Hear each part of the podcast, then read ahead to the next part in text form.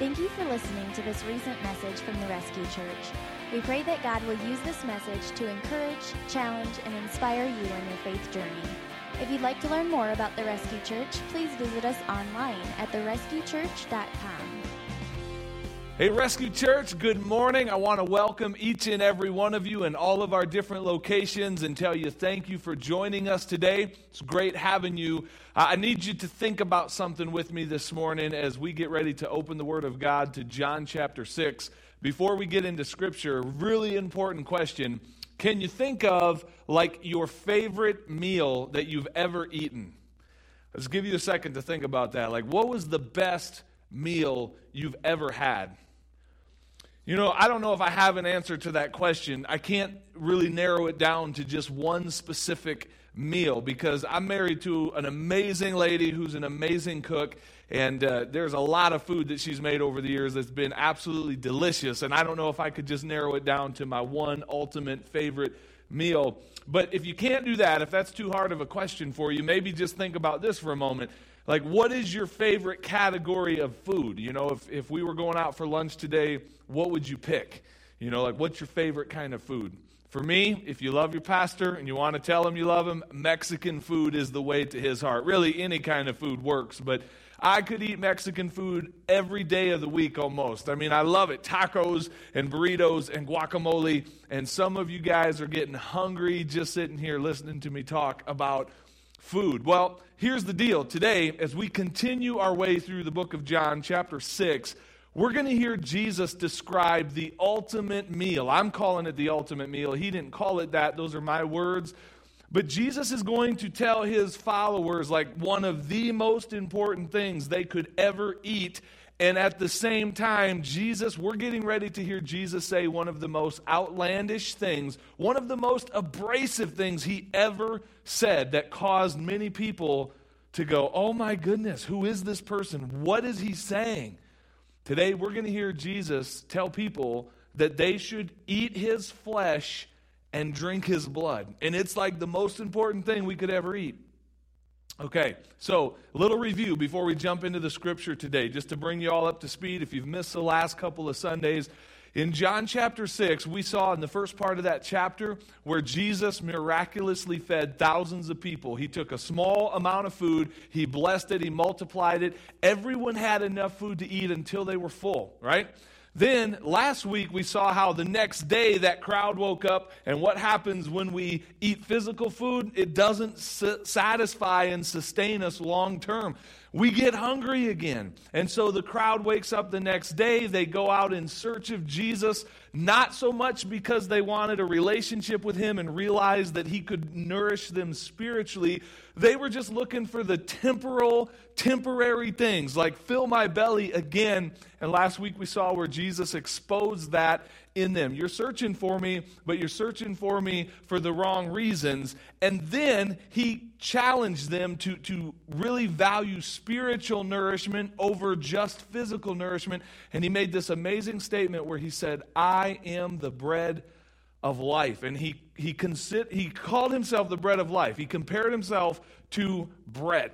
Now, I, I, think, just to be clear, and this will play further into the message today, I think Jesus is speaking metaphorically. I don't think he's literally calling himself a loaf of bread, right? But he says he's the bread of life. As we open the Word of God to John chapter 6 again, today we're going to see how the crowd responded to this and if Jesus hasn't been abrasive enough, he's about to say just some crazy stuff today. All right, so buckle your seatbelts, and we're going to work our way, continue to work our way through John chapter 6, okay, starting in verse 41. John writes this He says, At this, the Jews there begin to, what, church? They begin to grumble about him because he said, I am the bread that came down from heaven. They said, Is this not Jesus, the son of Joseph, whose father and mother we know? How can he now say, I came down from heaven? Let me pause the story here, real quick, just to point something out. Here we see this crowd going, How can this be the bread of heaven that's come down, sent from the Father, when we know who his earthly parents are? This is the son of Joseph and Mary and he claims to be God. So the crowd is wrestling with this statement with Jesus' claim of deity that he came from the Father. And, so rather than accepting that, they're going to reject the messenger. They're basically going to be like, nope, we, we can't accept you as the Son of God.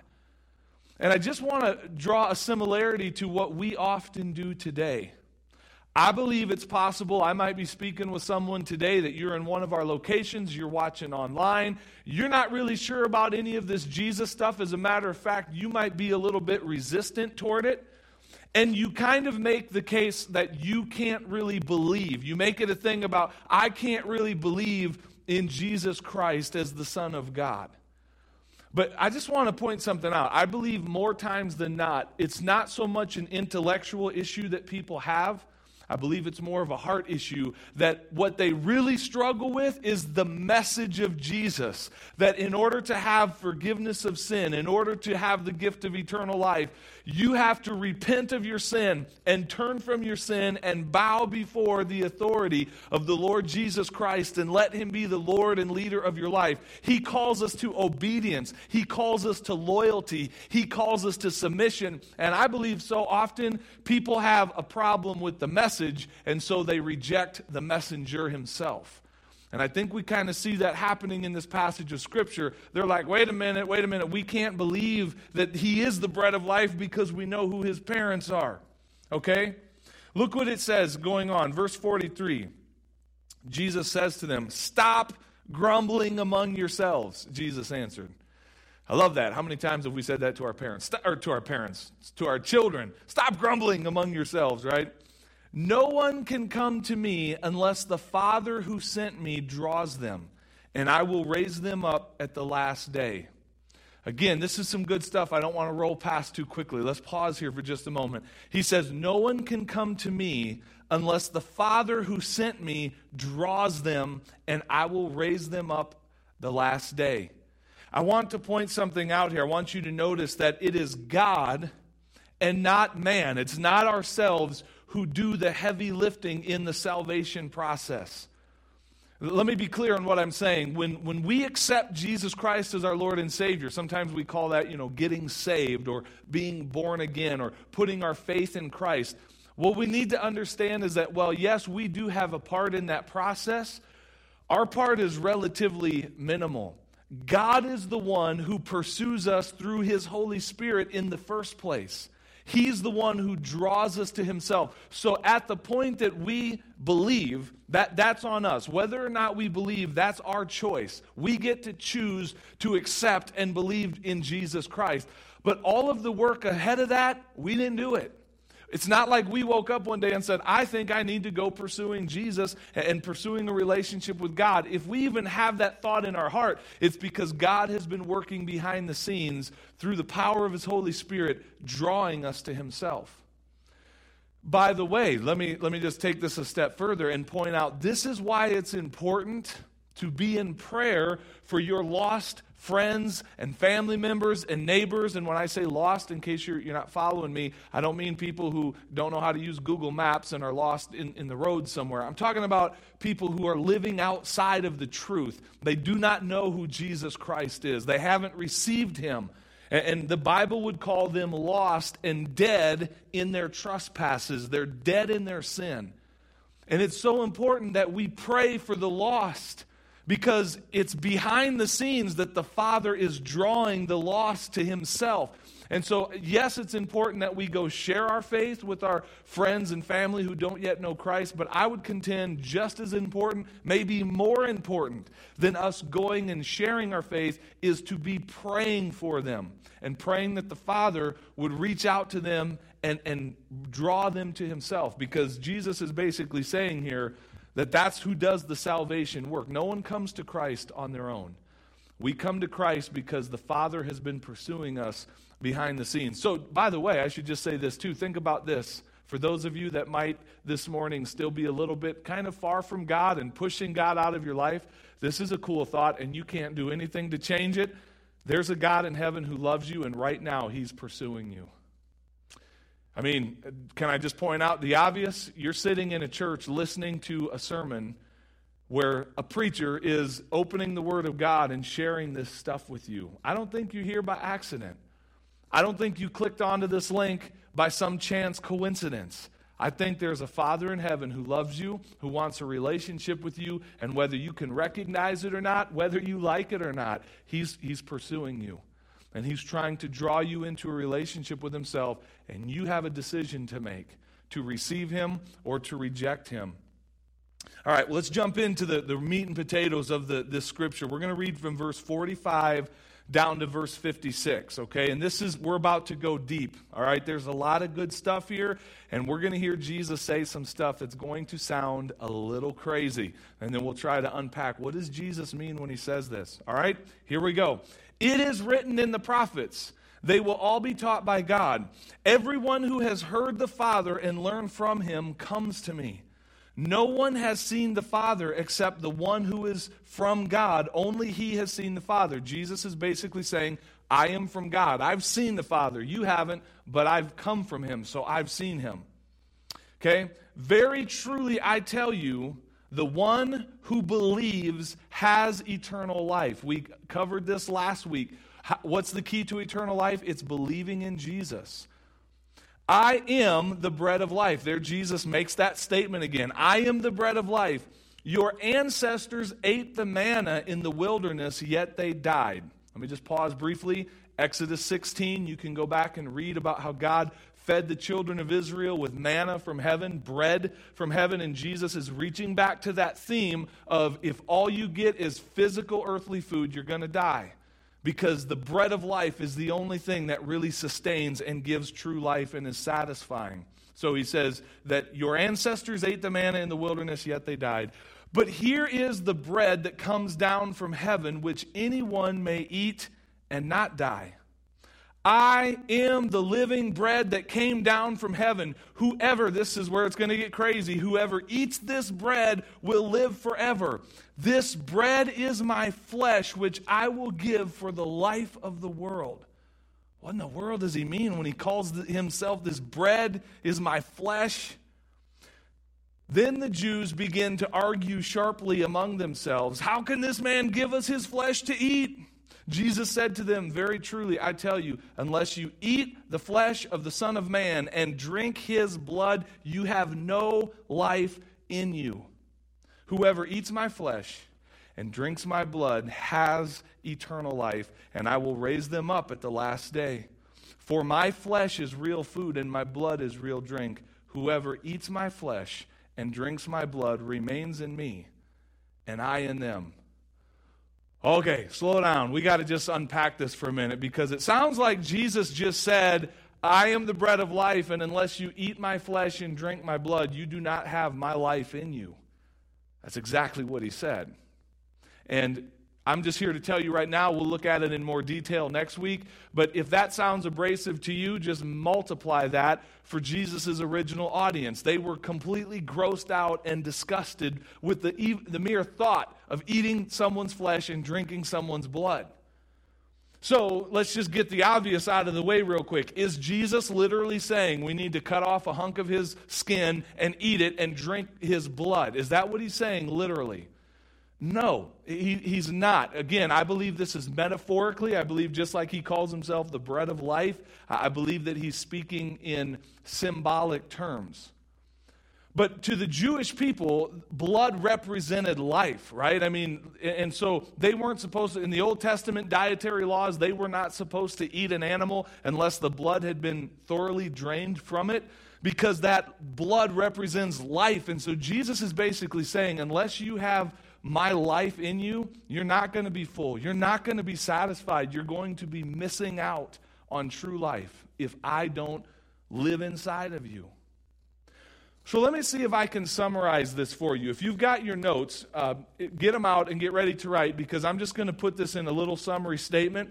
We're going to talk about it briefly, and then we're going to move into the Lord's Supper, where as a church family today, in all of our locations, we are going to observe the, the communion, we call it, or the Lord's Supper, where we think about the flesh, the body of Christ that was broken for us, and the blood of Jesus that was poured out for our sin. But let me see if I can summarize uh, what does Jesus mean in this statement?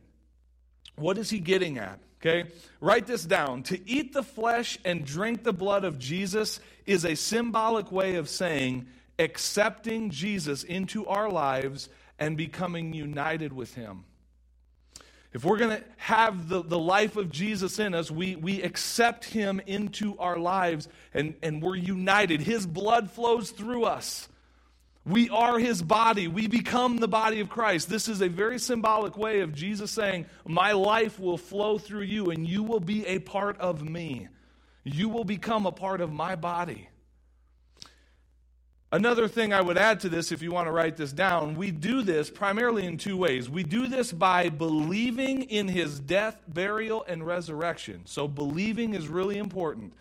And by following his teaching, trusting in his Holy Spirit for power. You, may notice something, church, if you hang out here for any length of time, you'll notice a very common thread that runs through so many of the messages that we preach in the life of this church. They almost every message, regardless of what the scripture is, comes down to these two questions that I'm getting ready to ask you right now. Number one, have you accepted Jesus Christ into your life as your Lord and Savior? Another way of saying that, have you believed in the Lord Jesus Christ? Have you believed that He was sent to this earth from God? He was born of a virgin, lived a sinless life. He went to the cross. He gave up his life willingly for you and me. His body was broken, his blood was shed. He died on that cross to pay a penalty for you and me that we could not pay for ourselves. He gave up his life on the cross. He was buried in a tomb. And on the third day, he demonstrated his power over sin and death and hell when he rose again and conquered the sting of death and the sting of sin on our behalf. Have you believed that message and have you, by faith, received Jesus into your life? That's the first part. Have you accepted Christ as your Lord and Savior? The second question is very simply this Are you following Him? It's not about just praying a prayer at some point in your life and getting some, you know, get out of hell free card and then you get to go live however you want the rest of your life. That's not salvation, friends. That's not the gospel.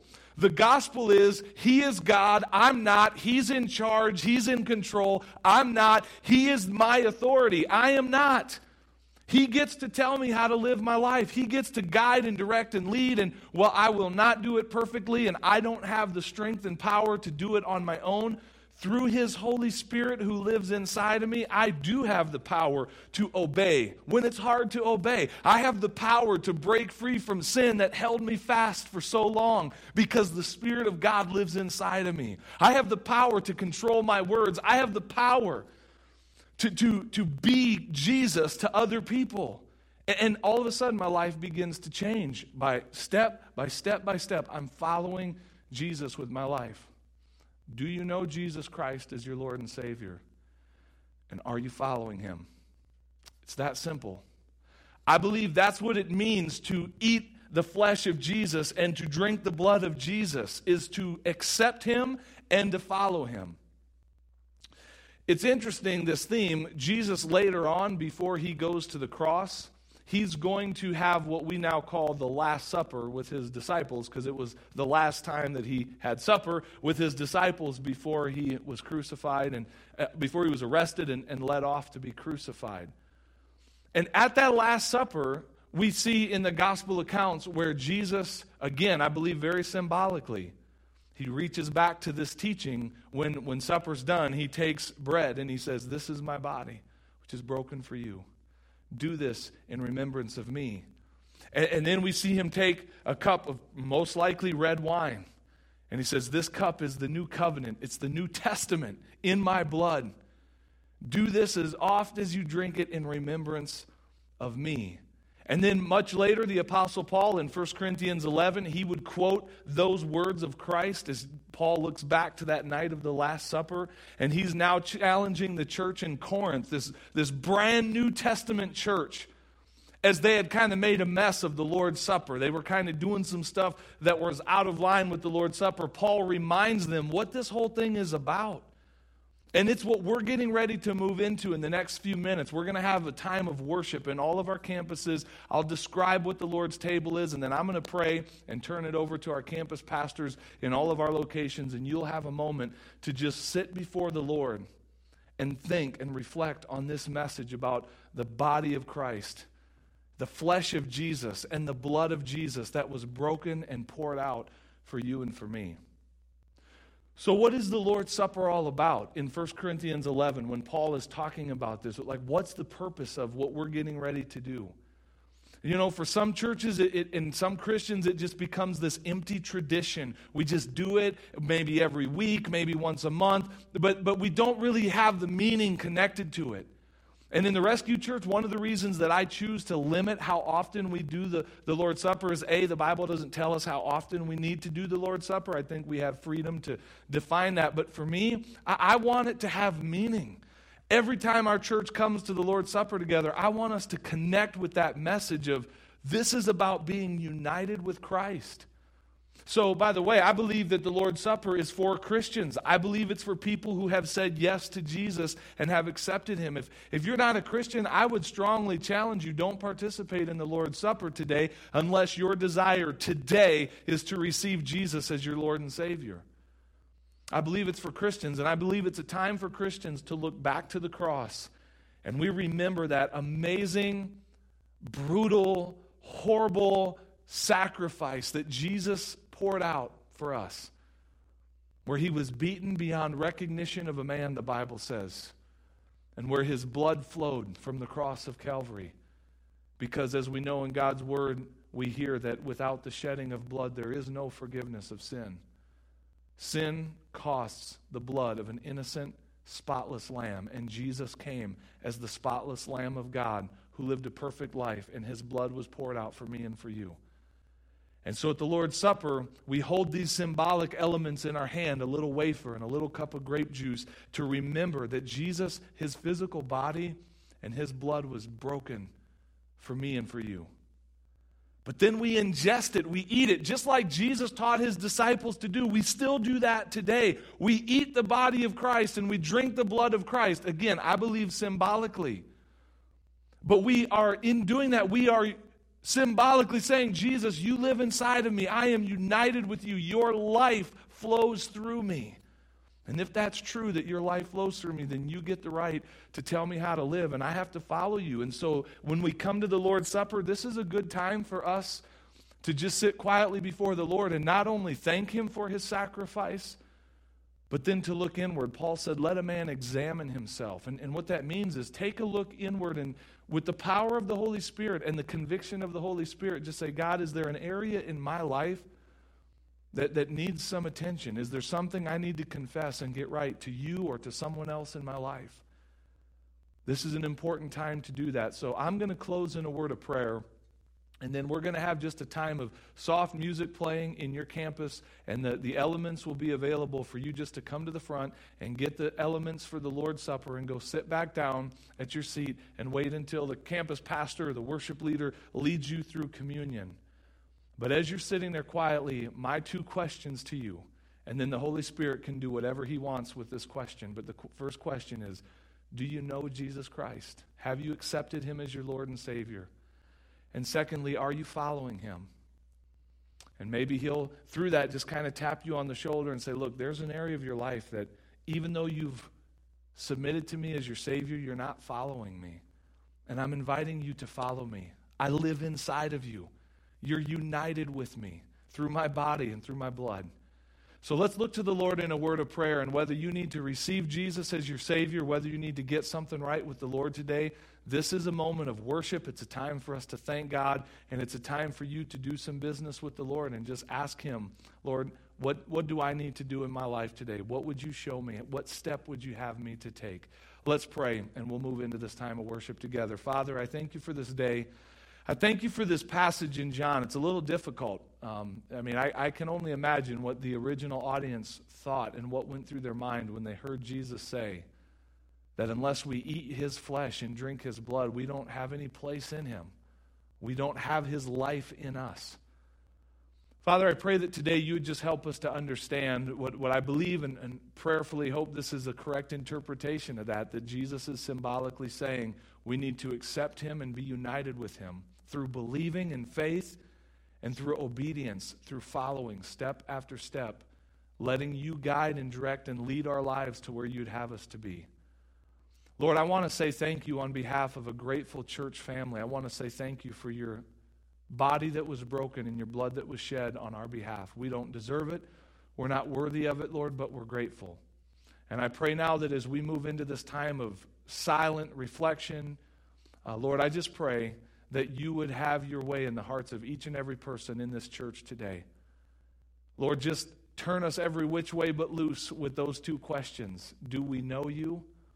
And are we following you? Father, if there's anyone here today that's never accepted Jesus as their Lord and Savior, I pray that today would be their day, that they would finally turn from their sin and receive you and believe in you and call upon your name. And Father, for those of us who do know you, that's one thing, that's awesome, but are we following?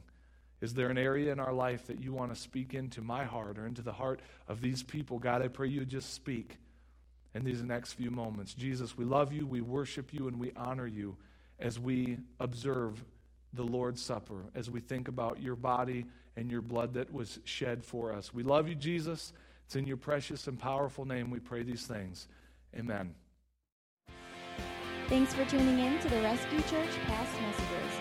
To hear our messages live, head to one of our physical campuses or check out our iCampus at therescuechurch.tv every Sunday at 10 a.m.